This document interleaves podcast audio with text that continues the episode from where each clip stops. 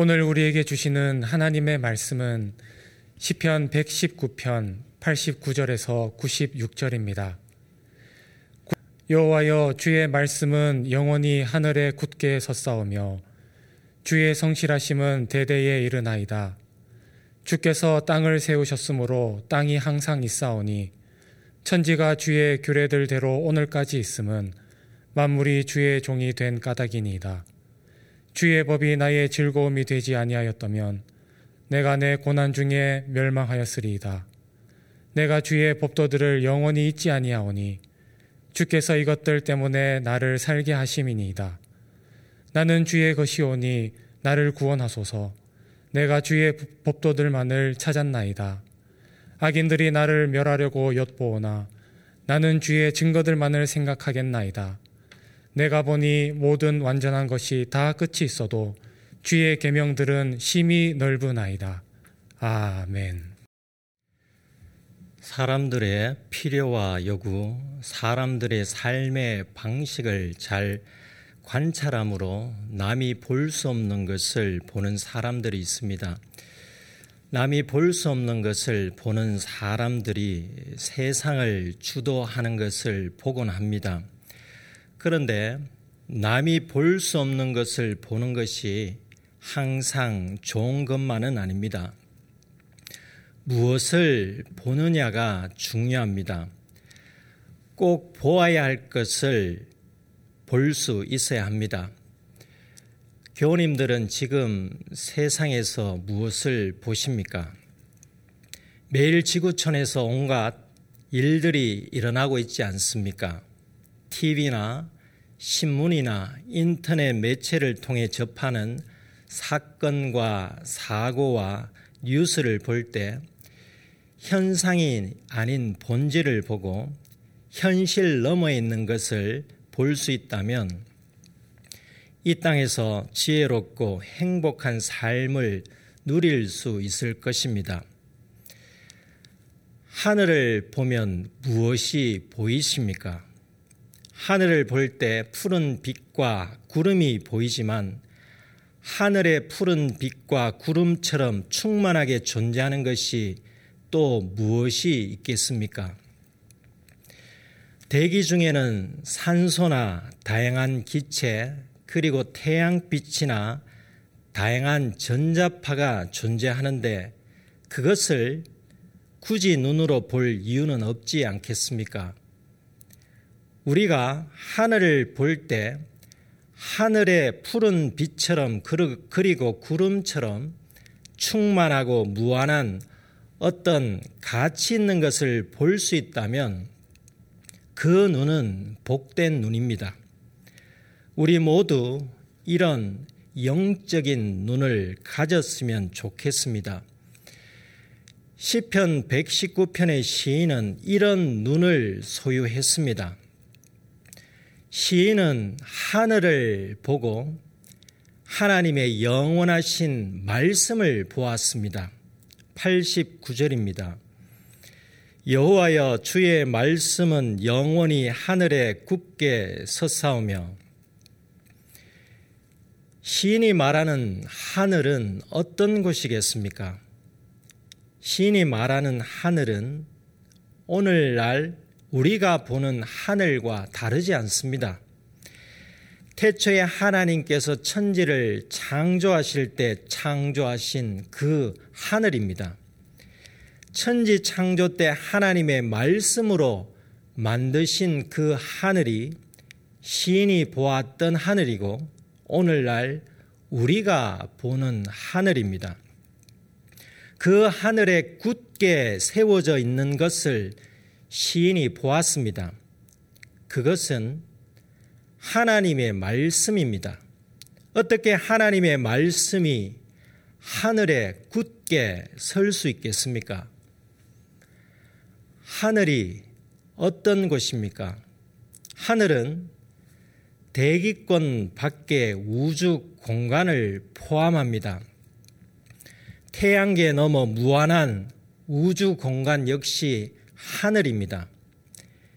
신 역시 하늘에 있는 해와 달과 별들을 보았기에 하늘의 무한함을 알았습니다. 우리는 하늘 아래 살아가고 있습니다. 오늘날 하늘을 날고 우주를 탐험하는 시대라고 할지라도 하늘은 인간이 살아가는 주된 공간이 아닙니다. 그래서 하늘을 초월적 공간으로 생각합니다. 시인은 이러한 공간에 하나님의 말씀이 굳게 세워졌다고 말합니다. 시인이 어떻게 하나님의 말씀이 하늘에 굳게 세워졌다고 말할 수 있었겠습니까? 그것은 믿음의 눈으로 하늘을 보았기 때문입니다. 영이신 하나님께서 하늘에 굳게 계심을 믿었기에 그리고 인간에게 말씀으로 자신의 뜻을 밝히시는 하나님을 믿었기에 하나님께서 계시는 공간에는 당연히 하나님의 말씀 역시 굳게 세워져 있음을 믿었습니다. 그 믿음의 눈으로 하늘에 세워진 하나님의 말씀을 보았습니다. 시인은 꼭 보아야 할 것을 보았습니다. 하나님께서 말씀으로 세상을 창조하셨습니다. 시인이 이를 어떻게 알았겠습니까? 하나님께서 모세를 통하여 선지자를 통하여 그리고 택하신 사람들을 통하여 말씀으로 천지를 창조하셨다고 말씀하셨기에 알았습니다. 시인이나 우리는 하나님이 어떤 분이신지를 하나님께서 친히 하셨던 말씀으로 압니다. 하나님께서 친히 말씀하지 않으셨다면 그리고 하나님께서 하신 말씀이 기록으로 남아 오늘날까지 전해지지 않았다면 우리가 어떻게 하나님의 말씀을 믿을 수 있겠습니까? 그렇다면 시인은 왜 하나님의 말씀이 영원히 책에 기록되었다고 말하지 않고 영원히 하늘에 굳게 섰다고 고백하고 있겠습니까? 하나님의 말씀은 영원하지만 하나님의 말씀이 기록된 책은 유한하기에 소실될 수 있습니다. 이는 역사적으로 증명되었습니다. 성경의 원본은 하나도 남아있지 않고 사본만 남아 있습니다. 원본을 찾지 못했다고 해서 하나님의 말씀이 사라지지 않았음을 우리는 압니다. 시인은 하나님께서 영원하시듯 하나님의 말씀이 영원함을 알았습니다. 하나님은 성경 역사에 나오시는 과거의 하나님이 아니시고 지금 또 말씀으로 말씀하시는 현재의 하나님이시기에 하나님의 말씀은 영원함과 동시에 현재성을 지닙니다. 하나님께서 과거 모세나 선지자에게 하셨던 말씀, 그리고 택하신 사람에게 성령의 감동으로 기록하게 하신 말씀이지만 하나님의 말씀은 시인의 고백처럼 영원히 하늘에 굳게 서 있기 때문에 과거형의 말씀이 아니라 현재형의 말씀입니다. 그래서 우리는 하나님의 말씀은 현재 우리에게 하시는 말씀으로 보고 듣습니다. 또한 우리는 하나님께서 하늘에 존재하신다고 믿습니다. 예수님께서 가르쳐 주신 기도에 하늘에 계신 우리 아버지여 라고 하셨습니다. 하나님께서 계시는 하늘은 무한하고 영원합니다. 그런데 이 하늘이란 먼 곳만을 뜻하지 않습니다. 우리가 숨을 쉬는 대기 공간도 하늘입니다. 하나님께서는 존재하지 않으신 곳이 없으시기 때문입니다. 하나님께서 우리의 삶의 모든 영역에 계시고 하나님의 말씀 역시 우리의 삶의 모든 영역에 있습니다. 그래서 하나님께서는 하늘에서 그리고 우리의 삶의 모든 영역에서 우리의 예배를 받으시고 우리를 다스리십니다. 어떻게 다스리시겠습니까? 90절 상반절이 알려줍니다. 주의 성실하심은 대대에 일어나이다. 하나님께서는 사람을 말씀으로 다스리십니다. 성실하심이란 일이나 직무에 충성하는 것입니다. 하나님의 성실하심이란 세상을 말씀으로 다스리심입니다. 사람이 다스리는 세상은 불완전합니다. 그 이유는 사람이 하나님처럼 성실하지 않기 때문입니다. 사람이 법과 제도를 만들고 거기에 따라 집행한다고 하지만 일관성이 없고 원칙을 벗어나기도 하고 감정에 치우쳐 공정하지 못할 때가 많습니다. 그런데 하나님은 인간처럼 감정에 치우치지 않으시고 하나님께서 하신 말씀대로 정확히 다스리십니다. 이것이 바로 성실하심입니다. 하나님의 성실하심을 본문 이외 시편 119편 다른 곳에서도 확인할 수 있습니다. 하나님께서는 시인을 사랑하시지만 시인을 맹목적으로 대하지 않으셨습니다. 때로는 시인을 괴롭게 하시기도 하셨습니다. 75절에서 시인이 고백하고 있습니다. 여호와여 내가 알거니와 주의 심판은 의로우시고 주께서 나를 괴롭게 하심은 성실하심 때문이니다. 하나님께서 시인을 괴롭게 하신 것은 말씀대로 다스리시는 성실하심 때문입니다. 하나님께서 성실하시기에 우리가 잘못할 때는 우리를 괴롭게 하십니다. 하나님께서 우리를 괴롭게 하실 때가 있으시지만 또한 사랑으로 우리를 도우십니다. 86절에서 시인이 고백하고 있습니다. 주의 모든 계명들은 신실하니다. 그들이 이유 없이 나를 핍박하오니 나를 도우소서. 신실하니이다에서 신실은 성실과 동일한 히브리어 에무나를 번역한 단어입니다. 하나님께서 성실하시기에 우리가 이유 없이 핍박을 받을 때는 말씀하신 대로 우리를 도우십니다. 그러므로 주의 성실하심이란 하나님께서 말씀하신 대로 사랑과 공의로 다스리심을 뜻합니다. 하나님의 말씀이 영원히 하늘에 굳게 서 있다는 것은 곧 하나님께서 성실하심으로 우리와 세상을 다스리심을 뜻합니다. 그 다스림이 대대에 이르기까지 영원합니다.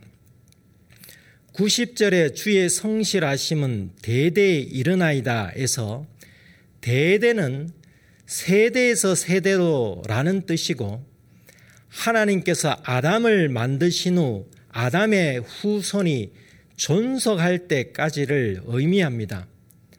하나님께서는 대대로 말씀하신 대로 성실하게 사람을 다스리십니다. 90절 전체를 읽겠습니다. 주의 성실하심은 대대에 일어나이다. 주께서 땅을 세우셨으므로 땅이 항상 있사오니 하나님께서 땅을 말씀으로 만드셨고 그 땅을 인간에게 주셨습니다. 인간이 존재하는 한 땅은 사라지지 않습니다. 그 땅이 오늘까지 사라지지 않고 존속하고 있습니다. 어디 땅뿐이겠습니까? 하늘도 마찬가지고 모든 천지 만물이 마찬가지입니다.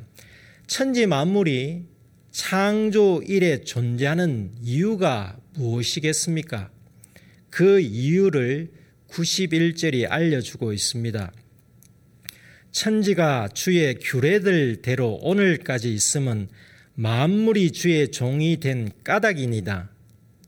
천지가 주의 규례들대로 오늘까지 있는 이유는 하나님께서 태초의 천지를 창조하실 때에 말씀으로 천지의 법칙을 세우셨기 때문입니다. 태양이 적절한 온도와 빛을 바라며 지구가 자전하면서 태양 주위를 공전하고 달과 별이 하나님께서 말씀으로 세우신 법칙에 따라 운행되고 있습니다. 하나님께서 말씀하신 법칙에 따라 천지 만물이 움직입니다. 태초부터 지금까지 그리고 영원토록 하나님께서 말씀으로 천지 만물을 다스리십니다. 그런데 하나님께서 법칙을 만드셨지만 필요하시다면 그 법칙을 깨실 때가 있으십니다. 우리는 이러한 것을 볼 때 그것을 기적이라고 말합니다. 하나님께서 야곱에게 복을 주실 때 우성의 법칙을 깨고 외삼촌 라반에게 받지 못했던 흰 양들 중에서 사람의 눈에는 보이지 않지만 아롱지고 점있고 검은 열성인자의 양들을 많이 낳게 하시어 복을 주셨습니다. 출애굽하는 이스라엘 민족에게는 중력의 원리를 초월해서 홍해를 가르셔서 구원해 주셨고 히스기야 시대에는 구원의 표징으로 일용표를 10도 뒤로 물러가게 하셨습니다. 하나님께서는 말씀으로 창조하신 자연을 필요에 따라 종을 다루시듯 자유자재로 다스리십니다. 세상의 질병을 발병하게도 하시고 질병을 물러가게도 하십니다. 바다를 잠잠하게 하시고 물로 포도주를 만드시고 죽은 자를 살리십니다. 이런 일들이 일어나는 이유는 만물이 하나님의 종이 된 까닭이기 때문입니다. 동식물만 하나님 말씀에 다스림을 받지 않습니다. 우리의 상식으로 무생물은 스스로 움직일 수 없지만 하나님 앞에서는 무생물조차 종처럼 순종하여 움직일 수 있습니다. 광야 시대에 불 기둥이 세워졌고 구름 기둥이 세워졌는데 돌들이 소리를 지를 수 없겠습니까? 지각이 움직이고 화산이 폭발하고 바이러스보다 더 작은 분자나 원자들조차 하나님의 말씀의 종처럼 움직일 수 있습니다. 시인은 이를 믿음의 눈으로 보았습니다. 시인이 믿음의 눈으로 하나님의 말씀이 영원히 하늘에 굳게 선 것을 보고 온 세계를 하나님의 말씀대로 다스리시는 하나님의 성실하심을 보니 자신이 살아가는 하늘 아래 땅에서 받는 위협과 고난이 자신을 멸망시킬 수 없음을 깨달았습니다. 그래서 말씀의 즐거움을 누리고 말씀의 생명력을 깨닫고 하나님께 구원을 기도합니다. 아울러 어떤 상황 속에서도 말씀에 집중하겠다고 고백합니다. 다음에 이어지는 행들이 이에 관한 시인의 고백입니다. 92절입니다. 주의 법이 나의 즐거움이 되지 아니하였다면 내가 내 고난 중에 멸망하였으리이다. 시인은 영원히 하늘에 굳게 선 말씀의 즐거움으로 고난을 이길 수 있었습니다. 말씀이 즐거움이 되지 아니하였더라면 고난 중에 주저앉고 고난 중에 인생을 포기하고 멸망을 기다리는 운명론적인 삶을 살지 않겠습니까? 지금 많은 분들이 고난 중에 있습니다. 고난 중에 멸망하느냐 아니면 고난 중에 살아나느냐는 하나님의 말씀을 깊이 묵상하면서 말씀이 주는 즐거움을 누리느냐, 그렇지 못하느냐에 달려 있습니다. 말씀이 주는 즐거움이 멸망을 면하게 합니다. 멸망은 영원함과 상반되는 개념입니다. 영원한 말씀 안에 가는 사람은 멸망하지 않습니다. 이 땅에서 겪는 고난은 한시적입니다. 그렇기에 한시적인 고난이 영원한 말씀을 이길 수 없습니다. 우리가 고난 중에 즐거움을 누릴 수 있음은 하나님의 은혜입니다. 그래서 시인은 하나님의 말씀을 잊지 않으려고 힘썼습니다. 93절입니다. 내가 주의 법도들을 영원히 잊지 아니하오니 주께서 이것들 때문에 나를 살게 하심이니다. 시인이 유한한 인간으로서 어떻게 말씀을 영원히 잊지 않을 수 있다고 고백할 수 있었겠습니까? 그것은 자신이 영원히 존재할 수 있음을 믿었기 때문입니다. 하나님의 말씀이 영원하기에 그 영원한 말씀 안에 가면 영원히 존재할 것임을 믿었습니다. 그렇기에 주께서 이것들 때문에 나를 살게 하심이니다라고 고백할 수 있었습니다. 이것들은 주의 법도들을 가리킵니다. 하나님의 말씀이 시인을 살게 하십니다. 시인은 단지 한순간이나 이 땅에서의 생애만 아니라 영원히 살게 하심을 믿었습니다. 하나님의 말씀이 우리에게 영원한 생명을 주십니다. 예수님께서 나사렛 회당에서 이사야 선지자의 말을 인용하며 말씀하셨습니다. 주의 성령이 내게 임하셨으니 이는 가난한 자에게 복음을 전하게 하시려고 내게 기름을 부으시고 나를 보내사 포로된 자에게 자유를 눈먼 자에게 다시 보게 함을 전파하며 눌린 자를 자유롭게 하고 주의 은혜의 해를 전파하게 하려 하심이라. 주님의 이 영원한 말씀이 오늘 우리에게 현재형으로 말씀하고 있습니다.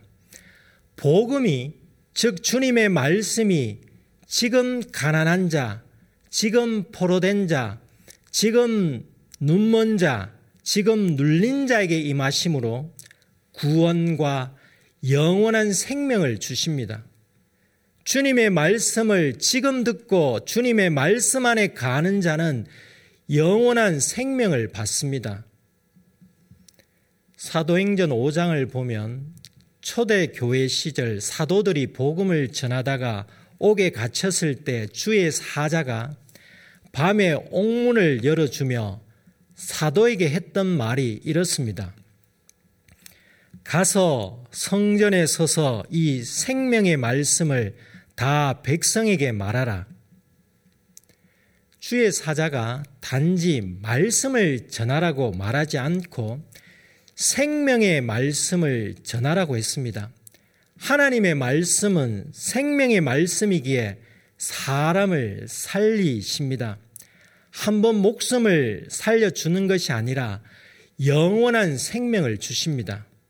지금 영원히 하늘에 굳게 서 있는 하나님의 말씀을 굳게 붙잡으십시오. 생명의 말씀을 굳게 잡는 사람은 생명을 얻습니다. 사도 요한은 이 생명의 말씀이 태초부터 있었다고 증거하고 있습니다. 요한 1서 1장 1절입니다. 태초부터 있는 생명의 말씀에 관하여는 우리가 들은 바요, 눈으로 본 바요, 자세히 보고 우리의 손으로 만진 바라. 생명의 말씀은 태초부터 지금까지 그리고 영원히 하나님께서 임재하시는 하늘에 굳게 서 있습니다. 이 생명의 말씀을 우리가 볼 수도 있지만 손으로 만질 수 있다고 증거하고 있습니다. 생명의 말씀이 멀리 있지 않습니다. 언제나 우리 가까이 있습니다. 손을 뻗어 생명의 말씀을 붙잡으십시오. 그러면 무소 부재, 무소 부재하신 하나님, 영이신 하나님, 생명의 말씀이신 주님께서 우리의 손을 붙잡아 주십니다. 우리를 왜 붙잡아 주시겠습니까? 우리가 주님의 것이기 때문입니다. 94절입니다. 나는 주의 것이오니 나를 구원하소서 내가 주의 법도들만을 찾았나이다. 우리는 단순한 하나님의 소유물이 아니라 주님과 연합함으로 주님의 몸이 되었습니다. 그러므로 어려울 때 나와 한 몸을 이루고 있으신 주님께 나를 구원하소서라고 기도하는 것이 자연스럽지 않겠습니까? 어려울 때 세상의 생존 법칙을 찾지 말고 하나님의 말씀만을 찾아야 합니다. 그런데 말씀만을 찾는 사람에게도 악인들의 위협이 있습니다. 95절입니다. 악인들이 나를 멸하려고 엿보나 나는 주의 증거들만을 생각하겠나이다.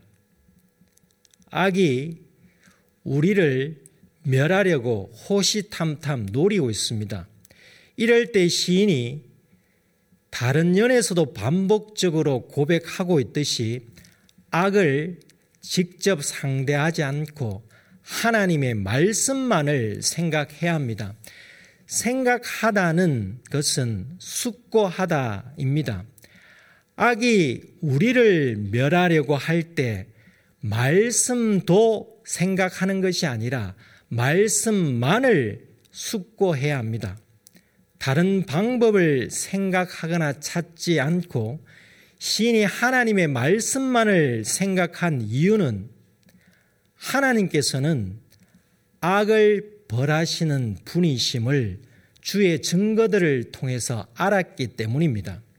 악인은 영원히 존재하지 못합니다.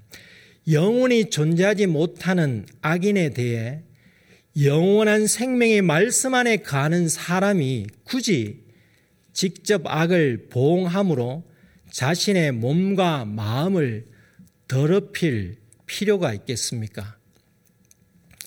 시인이 악인들의 위협에도 하나님의 말씀만을 생각하겠다는 것은 그가 인생에서 가장 귀한 깨달음을 얻었기 때문입니다. 96절입니다.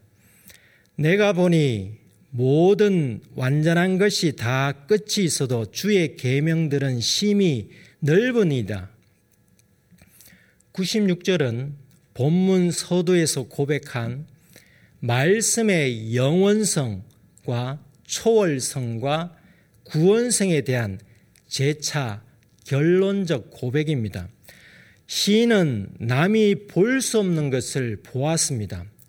꼭 보아야 할 것, 가치 있는 것을 보았습니다. 시인이 본 것은 세상의 모든 완전한 것이 다 끝이 있고 한계가 있음입니다. 완전한 것 같은데 완전하지 않습니다. 첨단 기술의 집약체인 제품들을 보면 어떻습니까? 항공기 엔진도 수많은 시험을 통해 완제품을 만들어 운용합니다. 처음에는 완전한 것 같으나 수년 또는 수십 년을 사용하면 예상치 못한 문제가 발생하지 않습니까? 신기술을 접목한 자동차도 마찬가지입니다. 사용하다 보면 문제가 발생하여 그 자동차를 리콜하지 않습니까? 어떤 첨단 기계도 마찬가지입니다. 정비하고 점검하고 보수함에 유지하지 않으면 사용할 수 없습니다. 모든 것들이 완전한 것 같으나 다 끝이 있고 한계가 있습니다. 하지만 하나님의 말씀은 끝이 없고 영원합니다. 완전합니다. 오류 수정이 없고 리콜이 없으며 정정 공고가 없습니다. 이사야 40장 8절이 증가합니다. 풀은 마르고 꽃은 시드나 우리 하나님의 말씀은 영원히 서리라. 풀과 꽃들 뿐만 아니라 모든 생물은 다 끝이 있습니다.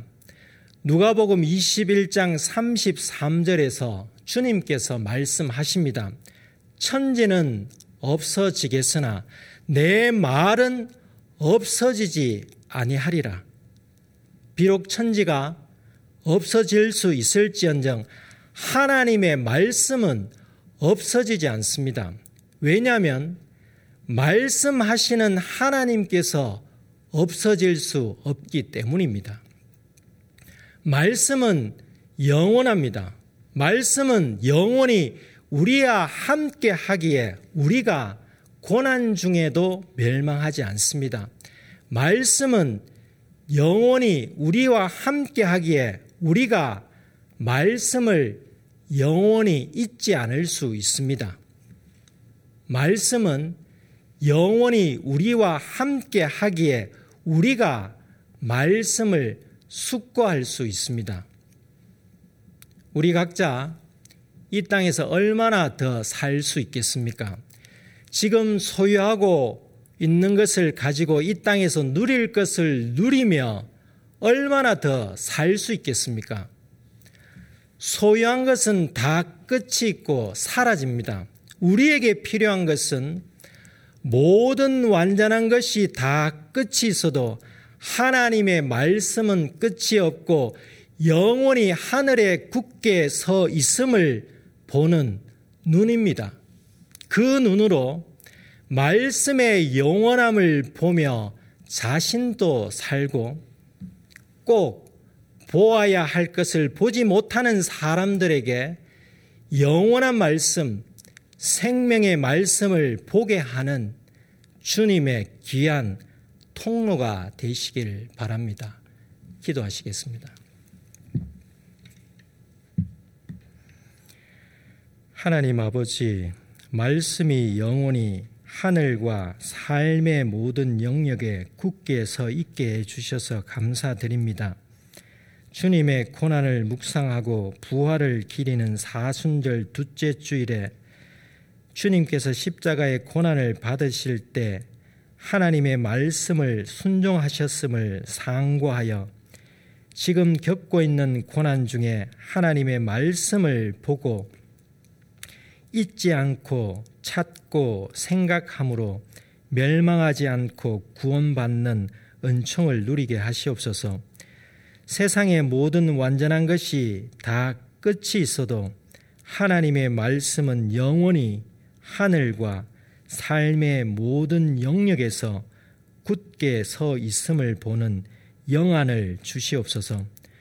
성실하신 하나님께서 말씀하신 대로 세상과 저희를 다스리심을 잊지 않으므로 악인들의 길을 따르지 않고 악을 미워하되 악인들을 직접 보응하지 않고 오직 말씀만을 생각하게 하시옵소서. 그리하여 저희 삶으로 하나님의 성실하심을 전하게 하시옵소서. 하나님의 말씀이 하늘에 굳게 서 있듯이 말씀이 저희에게 굳게 서 있으므로 저희가 하나님의 말씀을 세상에 전하는 통로가 되게 하시옵소서. 예수님의 이름으로 기도드립니다. 아멘.